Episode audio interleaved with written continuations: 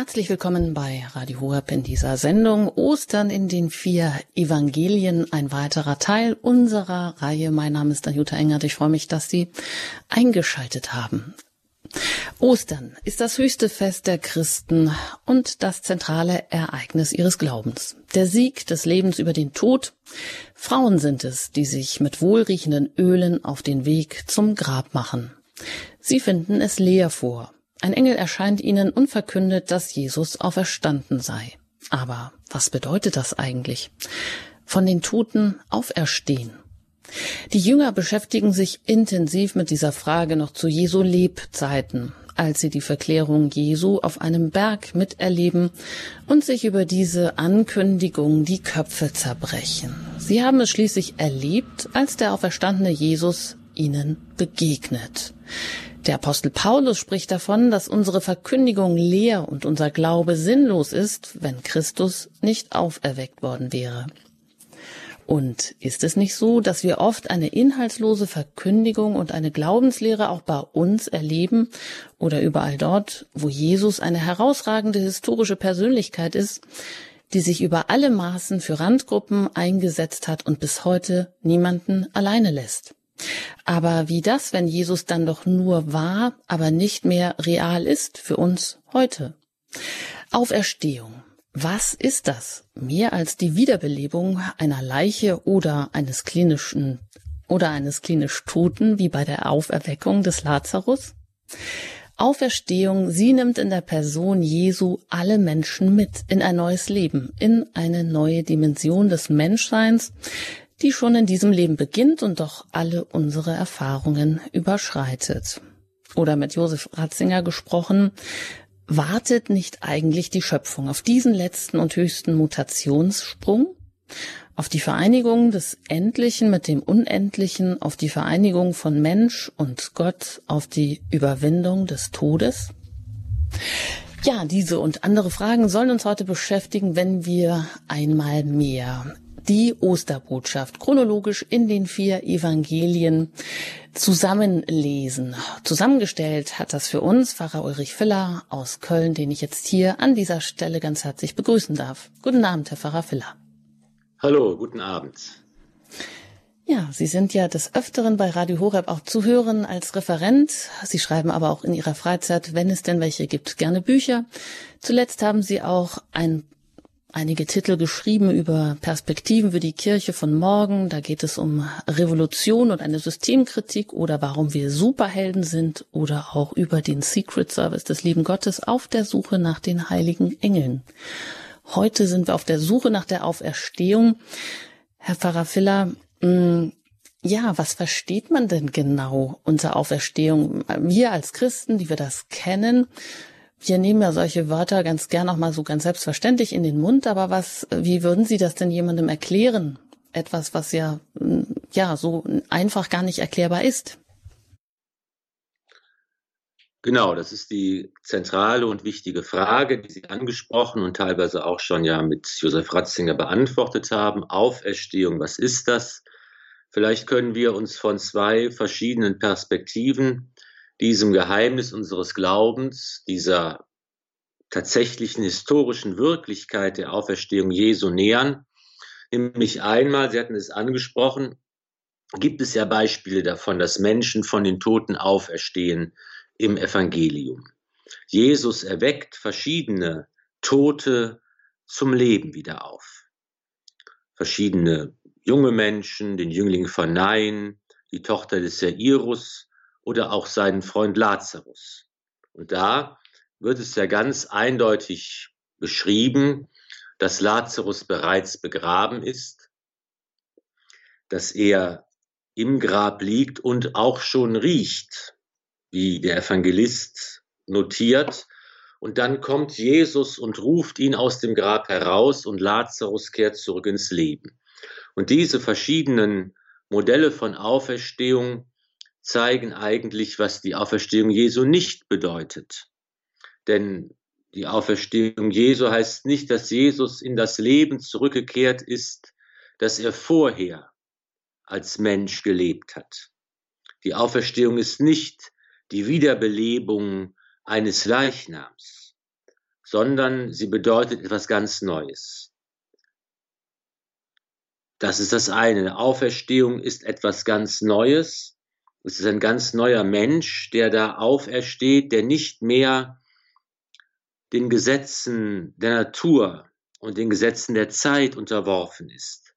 Der könnte man sagen, gar nicht mehr in den Bereich des Irdischen und seiner Kategorien gehört, sondern der Bereich bereits ganz und gar in den Bereich Gottes gehört, der bereits ganz und gar in die göttliche Wirklichkeit eingehüllt ist, die unsere Erde übersteigt.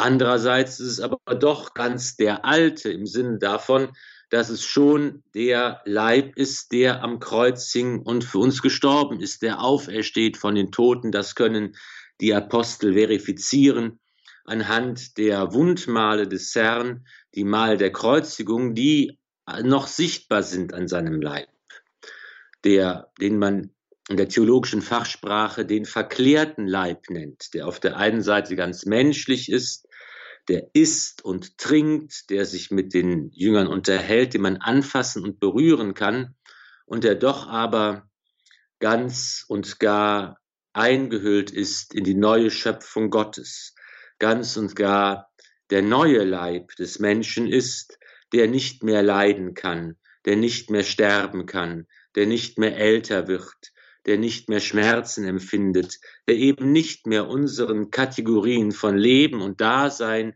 wie wir es uns kennen und uns auch nur vorstellen können, unterworfen ist. Das, deshalb ist es so schwer, sich das Geheimnis der Auferstehung vorzustellen, weil wir uns gar nicht ermessen können, was heißt das denn, wenn wir nicht mehr altern, wenn es keine Zeit mehr gibt, die verstreicht. Das kann für uns immer nur die Vorstellung einer großen Langeweile hervorbringen, was aber nicht, was es aber nicht ist. Es ist eine ganz andere Art, eine ganz andere Dimension des Daseins, die äh, eben für uns schwer vorzustellen ist. Und es ist eine gute Frage, die in der Theologie oft bedacht wurde, welche der Eigenschaften des Auferstandenen denn zum Auferstehungsleib gehören und was daran auch wieder wunderbares Handeln Gottes ist, also seine ja verändern kann. Manchmal erkennen ihn die Apostel, andere erkennen ihn zunächst einmal nicht oder dass er nicht mehr an die Kategorie von Raum und Zeit gebunden ist, dass er erscheinen kann, kommen und gehen kann, durch verschlossene Türen kommen kann, wie er will. All das sind spannende Fragen, die uns in das Geheimnis der Auferstehung hineinführen. Die zweite, und man kann vielleicht noch sagen, dass eben ein Vorausbild dafür, das hatten wir auch betrachtet in unserer Sendung, ja die Verklärung des Herrn ist, der äh, die Apostel mit auf den Berg nimmt und dort vor ihren Augen, bevor er sich auf den Weg nach Jerusalem macht, vor seinem Tod und seiner Auferstehung bereits ganz eingehüllt wird in das Licht Gottes. Hier schon mal ein Vorgeschmack dessen, was sich dann am Ostertag verwirklicht. Die zweite Perspektive ist einfach die vom Anfang unserer Geschichte, vom Anfang der Menschheitsgeschichte, von der das erste Buch der Bibel berichtet, die Genesis, vom Paradies. Auch hier sehen wir ja einen Menschen, wie Gott ihn ursprünglich geschaffen hat, einen Menschen, der in einer Welt lebt, die nicht vom Tod beeinflusst wird, die nicht vom Tod bestimmt ist, die nicht von Schmerz und von Leid bestimmt ist. Wir sehen einen Menschen, der ganz und gar von Gott gut geschaffen ist und in dieser Welt als seinem Lebensraum existiert. Und die Bibel erzählt natürlich davon, wie am Anfang dann dieses Paradies verloren geht, weil der Mensch seine Freiheit missbraucht. Aber hier haben wir bereits schon mal am Anfang ein Bild des Menschen, der ohne die negativen Folgen seiner Sünde äh, glücklich sein kann. Und das ist auch ein Vorausbild für das Leben der Auferstehung. Da wird das erste gute Leben des Menschen noch einmal überholt und noch einmal vervollkommnet im Leben der Auferstehung, ähm, wo Christus der Erste ist, bei dem sich diese Verbesserung, könnte man sagen, äh, äh vollzogen hat und der dieses neue Leben der Kinder Gottes uns als Geschenk macht, als Ostergeschenk. Und genau, das sind verschiedene Perspektiven, die uns helfen können dabei, uns diesem Geheimnis, das für unsere Fantasie eben ganz unvorstellbar ist, zu nähern. Ja, zwei Perspektiven. Natürlich, ähm, wir sind, sind da mittendrin. Eben, was es dann auch für uns bedeutet, in Anlehnung ähm, für das, was wir äh, sehen bei Jesus oder was da vorausgesagt ist oder für uns mit unseren Mitteln und Möglichkeiten sichtbar ist. Ja, die Osterbotschaft, der wollen wir uns jetzt natürlich in der Schrift erstmal annähern und dann werden wir auch noch weiter darüber ins Gespräch kommen und uns dem so weit annähern, wie das geht, vielleicht wie das aus dem Glauben, wie das auch mit der Vernunft möglich ist. Bevor wir jetzt ähm, da einsteigen und die Bibelstellen chronologisch lesen, erst noch ein paar Takte Musik und dann geht's hier gleich los.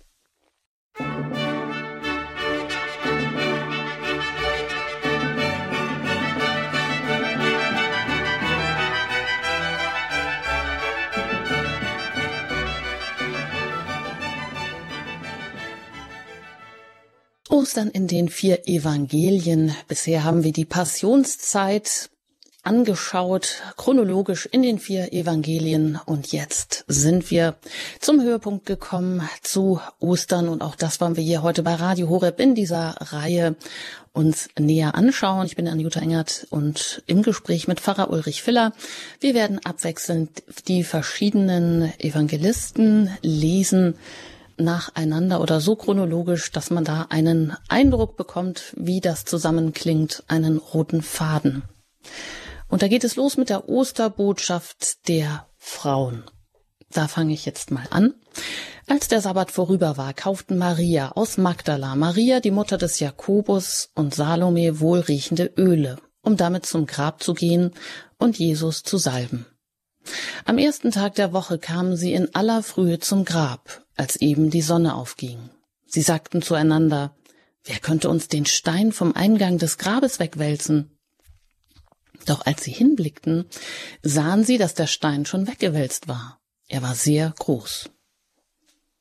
Und siehe, es geschah ein gewaltiges Erdbeben, denn ein Engel des Herrn kam vom Himmel herab, trat an das Grab, wälzte den Stein weg und setzte sich darauf. Sein Aussehen war wie ein Blitz und sein Gewand weiß wie Schnee. Aus Furcht vor ihm erbebten die Wächter und waren wie tot. Sie gingen hinein, aber den Leichnam Jesu des Herrn fanden sie nicht. Und es geschah, während sie darüber ratlos waren, siehe, da traten zwei Männer in leuchtenden Gewändern zu ihnen. Die Frauen erschraken und blickten zu Boden. Die Männer aber sagten zu ihnen, Was sucht ihr den Lebenden bei den Toten? Er ist nicht hier, sondern er ist auferstanden. Erinnert euch an das, was er euch gesagt hat, als er noch in Galiläa war. Der Menschensohn muss in die Hände sündiger Menschen ausgeliefert und gekreuzigt werden und am dritten Tag auferstehen. Da erinnerten sie sich an seine Worte. Sie gingen in das Grab hinein und sahen auf der rechten Seite einen jungen Mann sitzen, der mit einem weißen Gewand bekleidet war. Da erschraken sie sehr.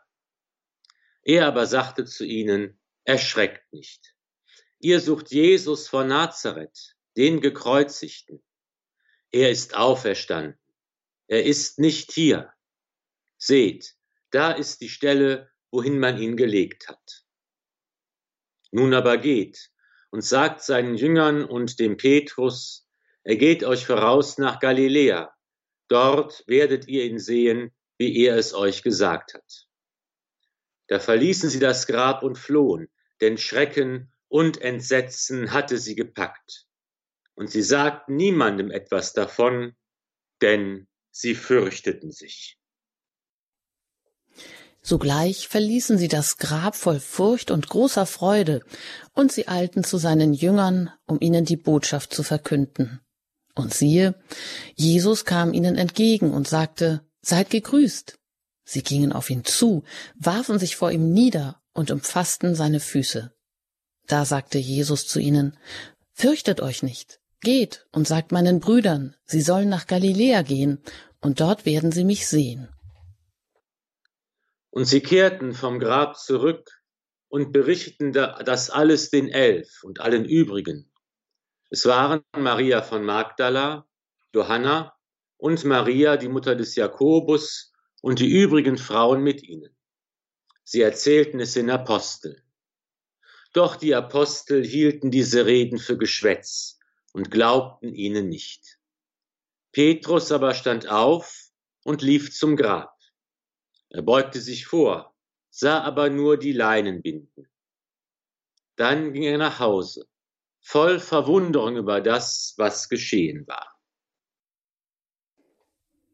Am ersten Tag der Woche kam Maria von Magdala frühmorgens, als es noch dunkel war, zum Grab und sah, dass der Stein vom Grab weggenommen war. Da lief sie schnell zu Simon Petrus und dem anderen Jünger, den Jesus liebte, und sagte zu ihnen, Sie haben den Herrn aus dem Grab weggenommen, und wir wissen nicht, wohin Sie ihn gelegt haben. Da gingen Petrus und der andere Jünger hinaus und kamen zum Grab. Sie liefen beide zusammen, aber weil der andere Jünger schneller war als Petrus, kam er als erster ans Grab. Er beugte sich vor und sah die Leinenbinden liegen, ging jedoch nicht hinein.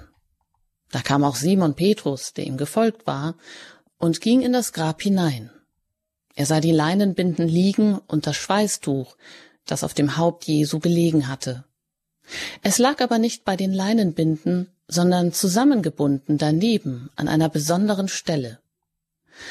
Da ging auch der andere Jünger, der als erster an das Grab gekommen war, hinein. Er sah und glaubte. Denn sie hatten noch nicht die Schrift verstanden, dass er von den Toten auferstehen müsse. Dann kehrten die Jünger wieder nach Hause zurück. Maria aber stand draußen vor dem Grab und weinte. Während sie weinte, beugte sie sich in die Grabkammer hinein. Da sah sie zwei Engel in weißen Gewändern sitzen, den einen dort, wo der Kopf, den anderen dort, wo die Füße des Leichnams Jesu gelegen hatten.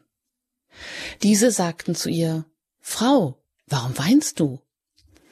Sie antwortete ihnen, Sie haben meinen Herrn weggenommen, und ich weiß nicht, wohin Sie ihn gelegt haben. Als sie das gesagt hatte, wandte sie sich um und sah Jesus dastehen, wusste aber nicht, dass es Jesus war. Jesus sagte zu ihr, Frau, warum weinst du? Wen suchst du? Sie meinte, es sei der Gärtner und sagte zu ihm, Herr, wenn du ihn weggebracht hast, sag mir, wohin du ihn gelegt hast, dann will ich ihn holen. Jesus sagte zu ihr, Maria. Da wandte sie sich um und sagte auf Hebräisch zu ihm, Rabuni, das heißt Meister. Jesus sagte zu ihr, Halte mich nicht fest, denn ich bin noch nicht zum Vater hinaufgegangen.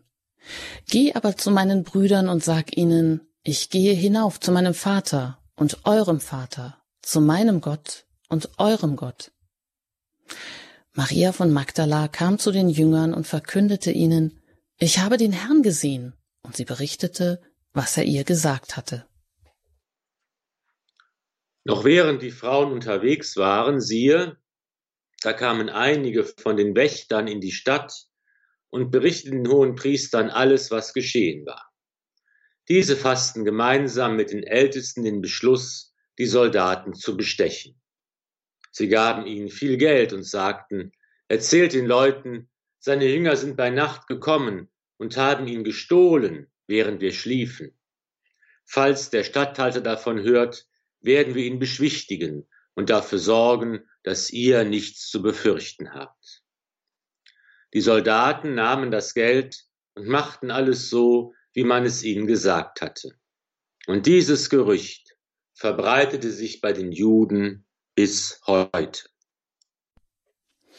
Soweit die Osterbotschaft gelesen, chronologisch gelesen in den vier Evangelien. Und damit das noch ein bisschen nachklingen kann, hören Sie Musik. Danach kommen wir darüber ins Gespräch.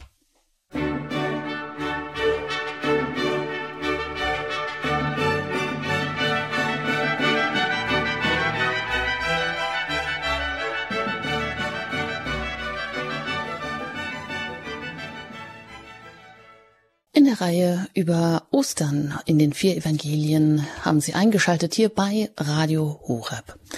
Die Passionsgeschichte, das Passionsgeschehen in den vier Evangelien chronologisch erzählt, das haben wir bereits in den vergangenen Sendungen gelesen, darüber gesprochen.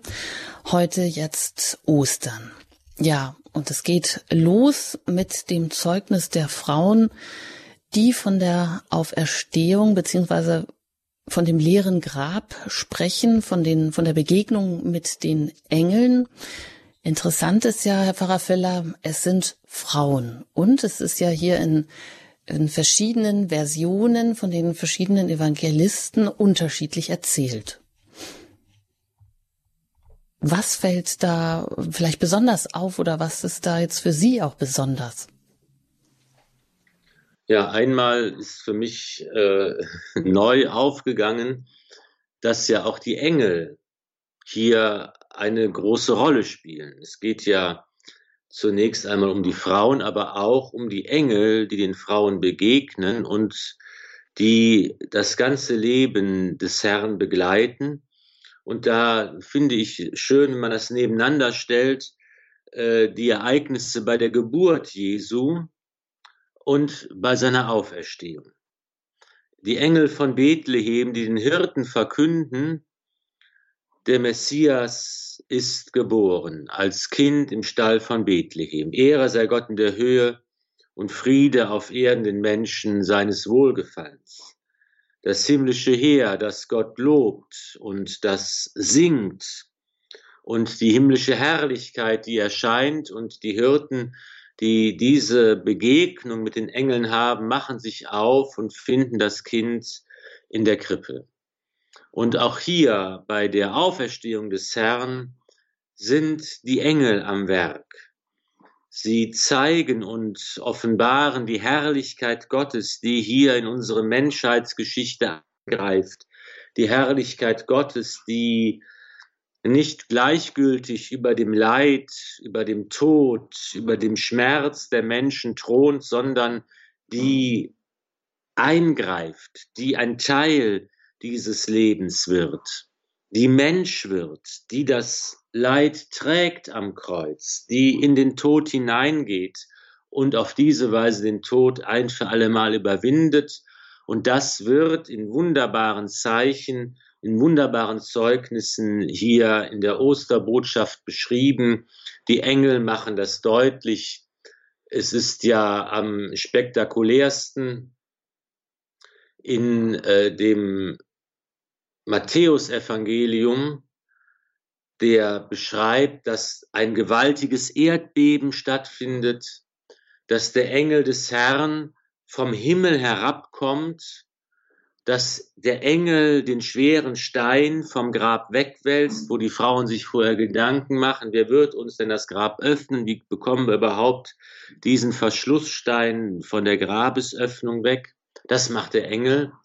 Und der wie ein Blitz aussieht und ein Gewand hat, das weiß wie Schnee ist. Das wird ja auch in anderen Evangelien beschrieben, dass die Engel diese Jungen in der Gestalt von jungen Männern mit weißen Gewändern bekleidet sind. Auch hier kann man wieder denken an die Szenen der Verklärung des Herrn auf dem Berg, wo ja auch beschrieben wird, dass seine Gewänder weiß sind und strahlen und leuchten, wie man es auf Erden mit Menschenhand nicht machen kann.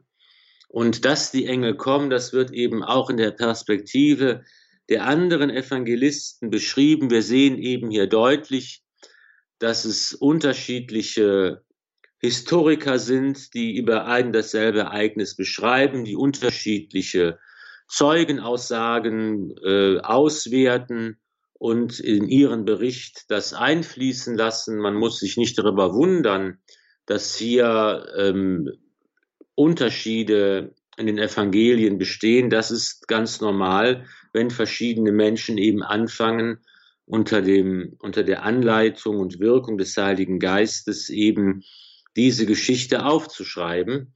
Und ähm, da sieht man auch wieder das Besondere, dass eben äh, die ersten drei Evangelisten äh, sehr eng zusammenhängen, während Johannes immer noch so eine eigene Perspektive hat und eigene ähm, Ereignisse kennt und nochmal so aus einer Innenperspektive heraus auch schreibt. Also das ist das eine, dass die Engel hier einfach ähm, verkünden auch, das ist ja die Aufgabe der Engel, sie sind Mittler zwischen Gott und den Menschen, sie verkünden den, äh, den Willen Gottes.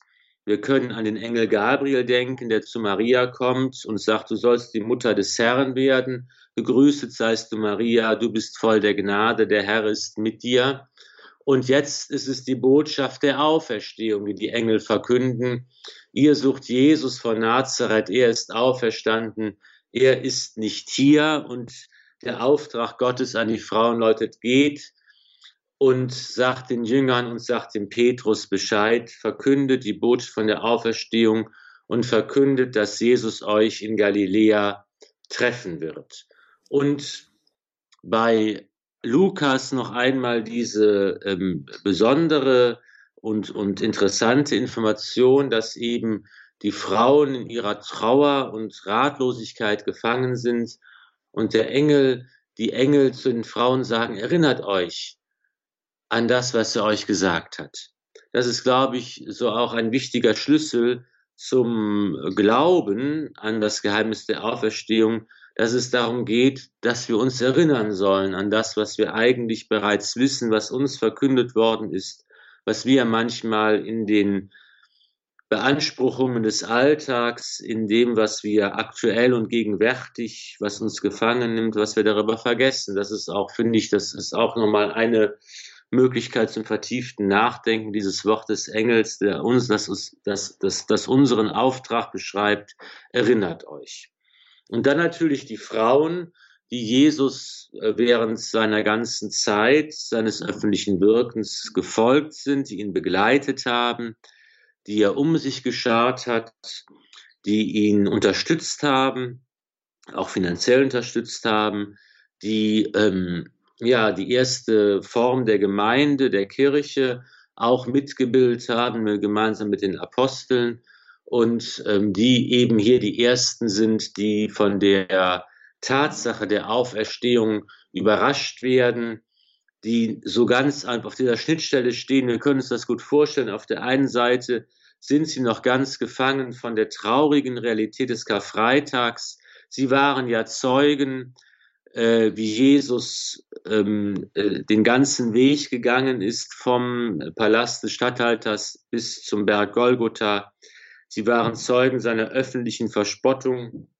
Sie waren Zeugen des Kreuzwegs und seines Todes am Kreuz. Sie sind nicht geflohen, wie die übrigen Apostel, nur Johannes ist zum Kreuz zurückgekehrt. Sie waren dabei, sie haben alles gesehen und beobachtet. Sie waren Zeugen, sie haben auch gesehen, wo man ihn begraben hat, Sie sind bis zum Schluss da geblieben und sie sind noch ganz äh, gefangen in dieser traurigen Realität. Und, und sie machen sich ja auf, nicht äh, weil sie bereits wissen, was geschieht, sondern weil sie einen letzten Dienst am Verstorbenen tun wollen. Nach damaligen Brauch wollen sie den Leichnam salben und äh, das Begräbnis, was hastig vorgenommen worden ist, das wollen sie nochmal richtig machen und gut machen. Also ein, ein, ein Dienst am Leichnam, äh, ein Beerdigungsritual soll vollzogen werden und sie kommen in ihrer Trauer, in ihrer Bestürzung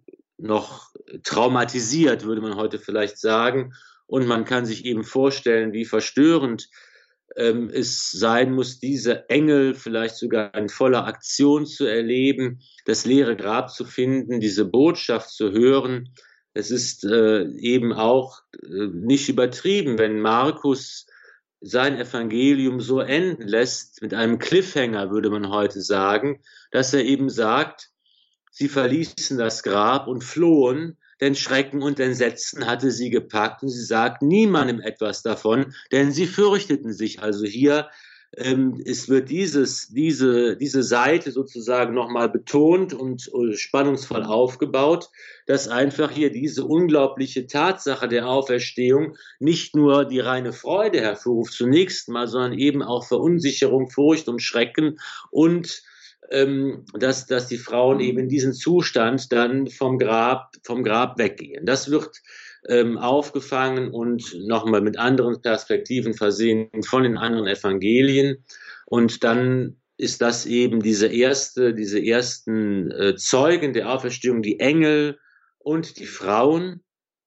Und dann kommen erst die übrigen Apostel, zunächst Petrus und Johannes und dann die übrigen Apostel bis hin zu Thomas, der noch etwas länger braucht, noch eine Woche länger, bis der ungläubige Thomas schließlich auch bekennt, dass Jesus auferstanden ist von den Toten, mein Herr und mein Gott.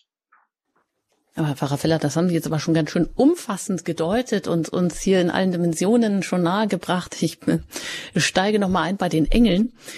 Die sind Ihnen ja auch besonders ans Herz gewachsen, weil Sie sich mit den Engeln ja auch in einem Buch ganz besonders auseinandergesetzt haben.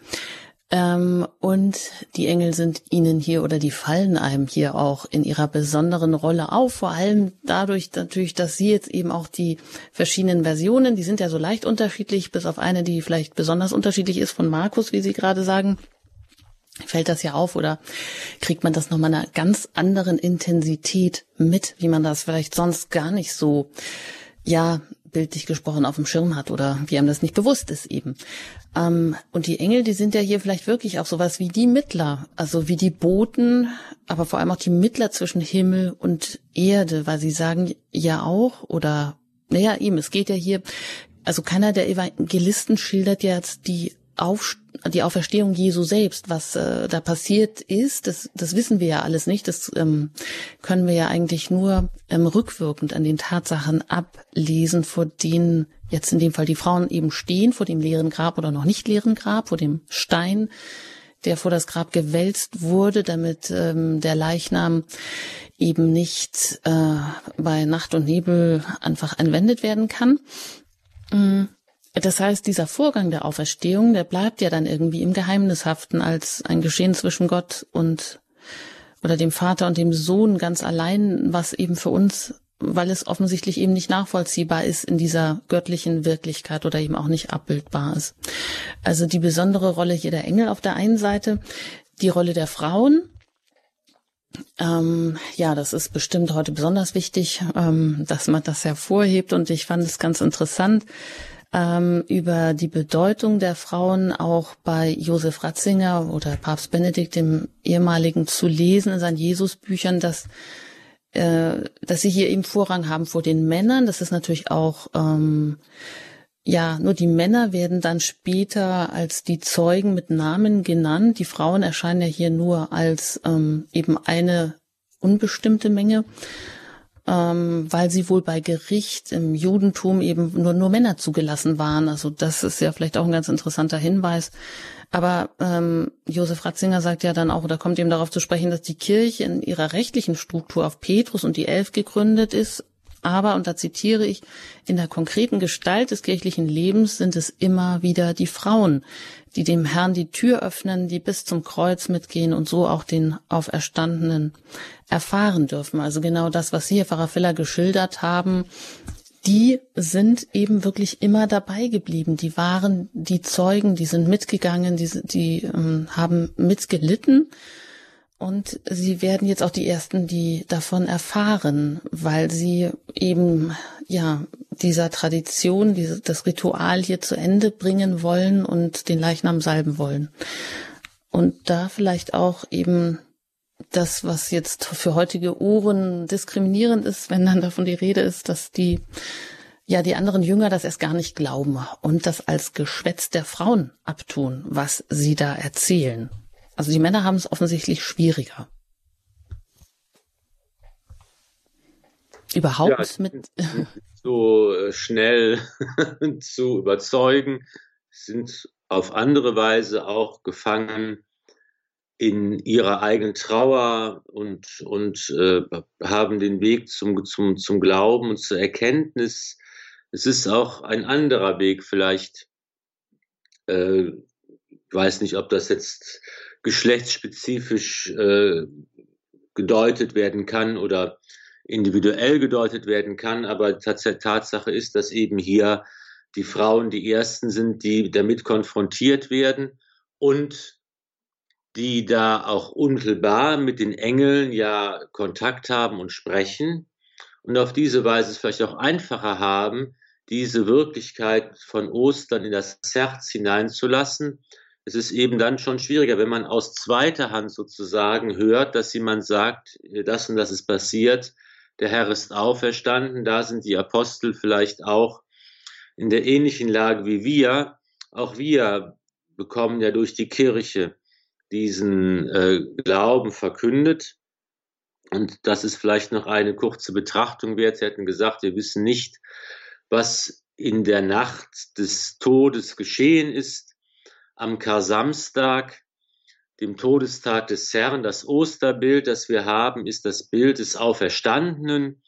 Wir kennen es in der Kunst in verschiedenen Darstellungen des triumphierenden Christus, der sich über dem Grab erhebt, der die Siegesfahne in der Hand hält, der als äh, Sieger emporsteigt.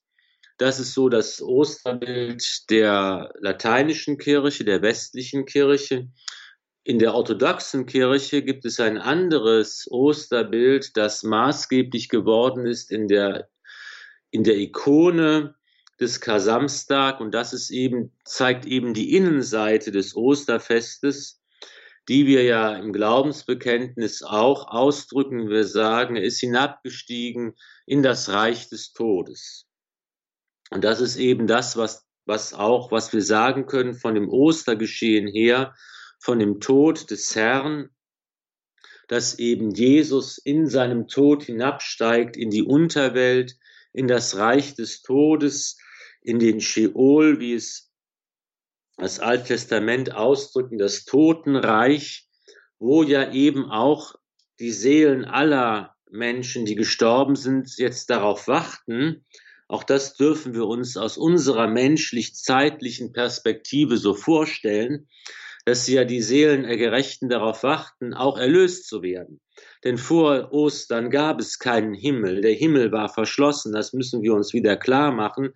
Es gab ja eben, das war das Verhängnisvolle daran, dass das Paradies aufhörte der Menschheitsgeschichte. Der Himmel war verschlossen.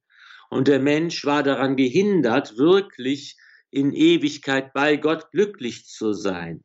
Und auch wenn es im, im Reich des Todes nach, also nach dem irdischen Leben, man sich auch dachte, es gibt schon einen Unterschied, wie das etwa im Gleichnis von dem armen Lazarus und dem reichen Prasser äh, ausgedrückt wird, dass eben schon irgendwie auch im Jenseits der, äh, der, der Leidende, der Arme der Gerechte belohnt wird, während der Böse, der sich von Gott abgewandt hat, der nur für sich selbst gelebt hat, auch die Konsequenzen tragen muss. Man also schon davon ausging, es gibt so einen gewissen Unterschied, der hinterher gemacht wird, eine Konsequenz unseres Lebens, die sich in die Ewigkeit, in das Reich des Todes auch hineinzieht, so ist es doch so, dass ja eben alle Menschen von Adam angefangen eben sehnsüchtig darauf gewartet haben, dass endlich die Pforten des Himmels geöffnet werden und der Mensch seine ursprüngliche Bestimmung, die vor ihm von Gott gegeben wurde, auch erreichen kann, nämlich in den Himmel zu kommen, bei Gott glücklich zu sein. Und das ist eben diese Innenseite des Ostergeschehens, dass es nicht nur darum geht, dass hier ein Mensch von den Toten aufersteht, sondern dass Jesus hinabsteigt in das Reich des Todes, dass er die Tore des Todes, so die Tore zur Unterwelt öffnet und von Adam angefangen alle Gerechten heraufführt in die Herrlichkeit des Himmels, dass also hier ähm, für einen ganz großen Teil der Menschheit, muss, muss man sich ja vorstellen, tatsächlich die himmlische Seligkeit und die Freude des Himmels beginnen kann. Auch das ist ein Osterjubel der Kirche. Auch sie gehören ja zur Kirche mit dazu. Und das ist natürlich auch eine Innenperspektive des Osterfestes, die wir vielleicht manchmal aus dem Blick verlieren die aber eben in der Ikonografie der Ostkirche auch gezeigt wird, während wir uns eben, äh, ähm, während wir es gewohnt sind, sage ich mal, den Auferstandenen als Triumphator in den Blick zu nehmen, der über dem Grab schwebt, weil er den Tod äh, für uns besiegt hat. Hm. Interessant ja, diese Unterschiede auch mal in den Blick zu nehmen.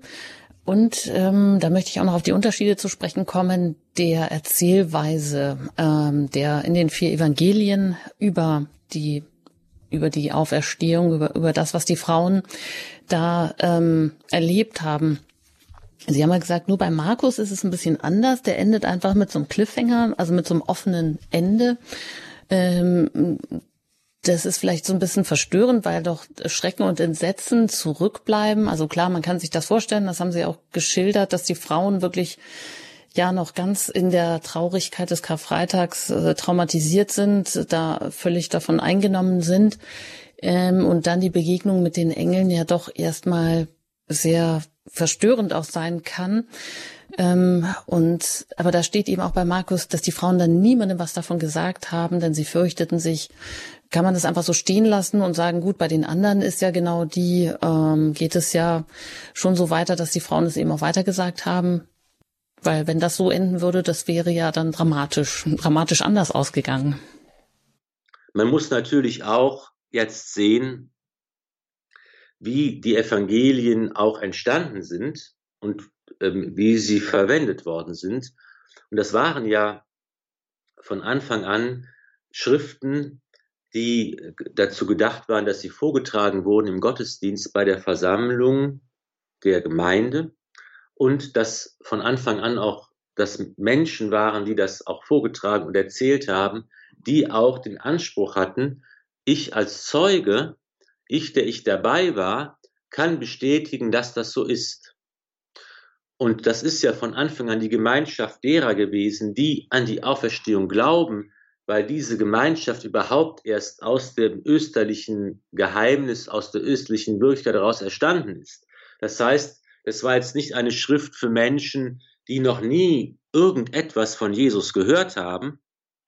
Dann könnte man meinen, na ja, das ist aber jetzt schon ein rätselhaftes Ende. Wie, wie soll man da weiterdenken? Was, was soll man damit anfangen? Sondern es ist ja eine Schrift, die im Schoß der Kirche und zur Verkündigung innerhalb der Kirche entstanden ist. Und hier kann man eben verstehen, dass Markus eben hier diesen besonders dramatischen Schlussakzent und Schlussakkord gewählt hat, vielleicht als Aufhänger für den, der es vorgetragen hat, anschließend zu erzählen, was noch alles geschehen ist und es in, in, den, in den Glauben der Kirche hinein äh, zu verkünden und auszulegen. Also das muss uns gar nicht verwundern, dass eben hier die Evangelisten unterschiedliche Stile und, und Erzählweisen haben und, äh, und ganz unterschiedlich ähm, die, die Geschehnisse beschreiben, die man dann ja zusammen sehen muss, um den ganzen Glauben der Kirche zu haben. Dazu gehört besonders auch, das ist auch ganz entscheidend, die Perspektive des Johannes, der ja mit der Maria Magdalena der Apostolin, der Apostel, die besonders den Auftrag hat, den Jüngern zu verkünden, ich habe den Herrn gesehen. Das hat ja auch nochmal einen besonderen, Stellenwert hier, den Osterbericht bei Johannes ähm, äh, da mit hinzuzunehmen. Und dann wird die ganze Sache rund. Mhm. Ja, das leere Grab als solches ist ja sicherlich noch kein ähm, Beweis, je nachdem, wer das nun braucht oder haben möchte. Klar, dass darüber natürlich Theologen sich die Köpfe zerbrochen haben, also kein Beweis für die Auferstehung. Ähm, und deshalb gibt es ja erstmal hier diese das, was die Frauen erzählen und später ja auch das, was dann, was man dann über die Kirche bekennt und wie man dann den Glauben eben auch bekennt. Und es ist ja auch so ein, so ein typischer Ostergruß, dass man sagt, der Herr ist wahrhaft auferstanden, so wie die Emma aus Jünger die anderen Jünger begrüßen nach der Begegnung mit Jesus und man dann darauf antwortet, ja, er ist wahrhaft auferstanden. Also ja, wir, also wenn wir das heute so sagen und und damit noch dieser Tradition nachgehen, diesen Ostergruß ähm, uns so weitergeben, wer das äh, noch eben so tut, das heißt ja, dass wir das eben auch schon aus der gläubigen Perspektive natürlich dann aufnehmen. Genau, das ist eben die sind Dokumente unseres unseres Glaubens, die ähm, in der Gemeinschaft der Kirche entstanden sind und die äh, uns nochmal vor Augen führen, was damals tatsächlich auch geschehen ist. Und äh, natürlich kann man sagen, das leere Grab an sich ist kein Beweis für die Auferstehung, während des, wegen des leeren Grabes selbst kommt niemand zum Glauben.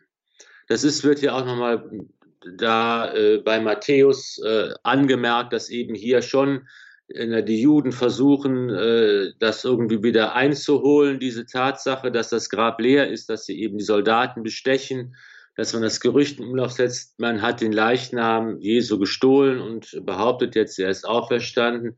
Aber das wird eigentlich im ganzen Evangelium deutlich, dass man zum Glauben kommt durch die Begegnung mit dem Auferstandenen. Das leere Grab ist nur ein Indiz, ein Hinweis, genauso wie übrigens auch die, die, die Leinenbinden, die Leinentücher, die Grabtücher des Herrn, die ja bei Johannes auch nochmal eigens erwähnt werden, der sehr präzise beschreibt, dass es eben das Grabtuch Jesu gibt, das Leichentuch Jesu, die Leinenbinden, die dort liegen und an anderer Stelle ein zweites Tuch, das Schweißtuch, das Tuch, das auf dem Haupt des Herrn gelegen hat, das ist, liegt also an anderer Stelle. Und tatsächlich können wir ja in der Tradition der Kirche diese beiden Tücher ähm, identifizieren und wir können überlegen, welche verschlungenen Wege sie genommen haben im Laufe der Geschichte. Das Leichentuch, das Tuch, Leinentuch, in das man den Leichnam Jesu gehüllt hatte, ist in Turin heute das berühmte Turiner Grabtuch, wo ja auf geheimnisvolle Weise in einer Art Fotografie eingebrannt in, das, in die Fasern des Tuches eine Fotografie des verstorbenen Jesus äh, vorliegt. Josef Ratzinger nennt es eine Fotografie des Kar-Samstags, ein Tuch, das in bei jeder Untersuchung immer neue, überraschende und faszinierende Details zutage bringt und uns tatsächlich heranführt an die Wirklichkeit der Kreuzigung und eine Reise, die man jedem empfehlen muss, in die Abruzzen nach Manupello. Dort ist ja das, äh, das, der Schleier, der auf dem Antlitz Christi gelegen hat. Sie wird dort fällt der Schleier aus Byssus, auf dem in wunderbarer Weise das, das Angesicht des Auferstandenen erschienen ist, auf diesem lichtempfindlichen Material, das eigentlich gar keine Farbe annehmen kann, ist eben hier ein ganz wunderbares Zeugnis auch des, des Ostermorgens und des Auferstehungstages. Also das sind die Tücher, die wir als kostbare Reliquien in der Kirche verehren können, unter Pfand der tatsächlichen historischen Wahrheit dieser Ereignisse, an die wir glauben.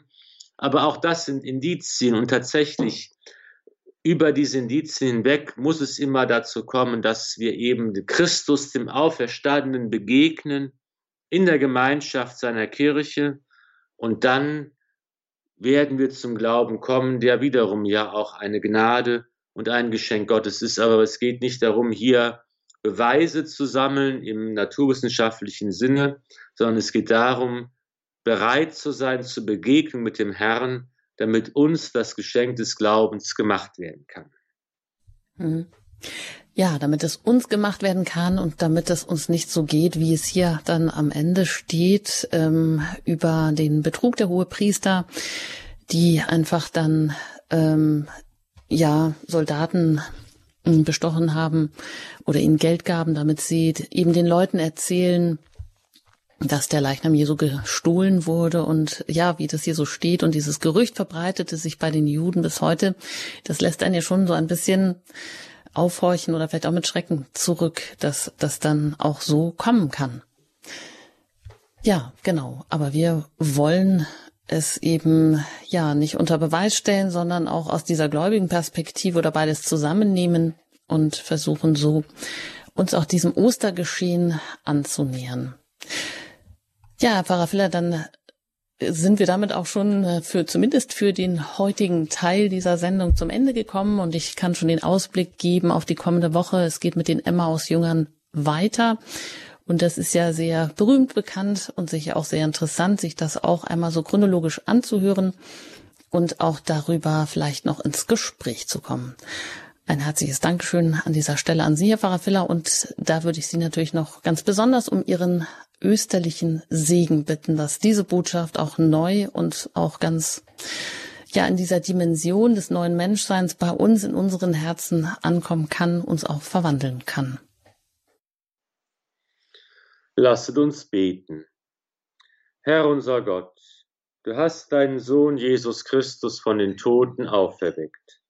Schenke uns den Geist deiner Liebe, damit deine Gemeinde ein Herz und eine Seele wird, durch Christus unseren Herrn. Und der Segen des allmächtigen Gottes, des Vaters und des Sohnes und des Heiligen Geistes komme auf euch herab und bleibe bei euch alle Zeit. Amen. Gelobt sei Jesus Christus in Ewigkeit. Amen. Ein Dankeschön an Pfarrer Ulrich Filler, dass Sie auch heute hier wieder uns zur Seite gestanden sind in der Reihe Ostern in den vier Evangelien.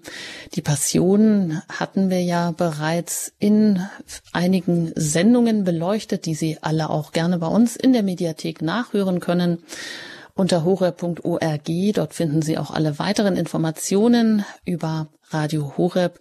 Und herzlich gerne auch die Einladung, hören Sie weiter mit, verfolgen Sie das auch weiter mit hier in diesem Zusammenklang der vier Evangelien, um da vielleicht nochmal einen neuen, einen anderen Eindruck zu bekommen.